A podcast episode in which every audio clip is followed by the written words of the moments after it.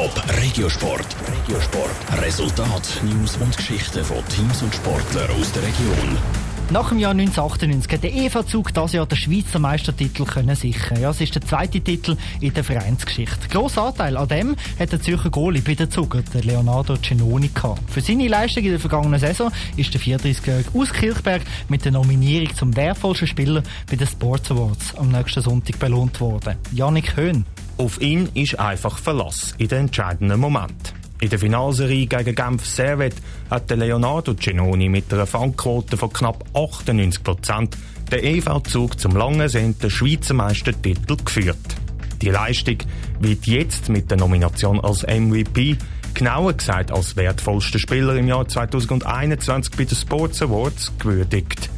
Die Freude darüber ist beim 34-Jährigen dementsprechend groß. Für mich ist es selber äh, eine riesengroße Ehre also ich meine, es ist meine erste Nominierung dort und gleichzeitig äh, mit diesen Sportlern nominiert sein, die jetzt da sind. Also ich meine, das sind die grössten Mannschaftssportler, die wir im Land haben und es macht mich sehr stolz und glücklich, dass ich dort auch ein Teil davon bin. Die Nominierung ist aber nicht ganz mit einem Meistertitel vergleichbar.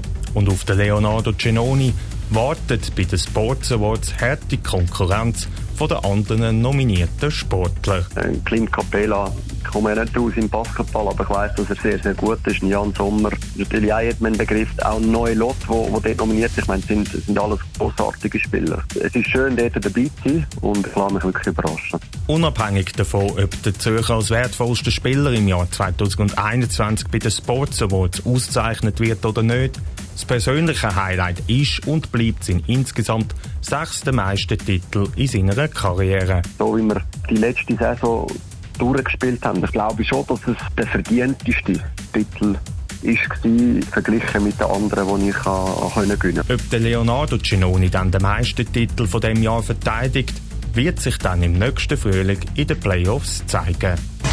Top Regiosport, auch als Podcast. Mehr Informationen gibt's auf toponline.ch.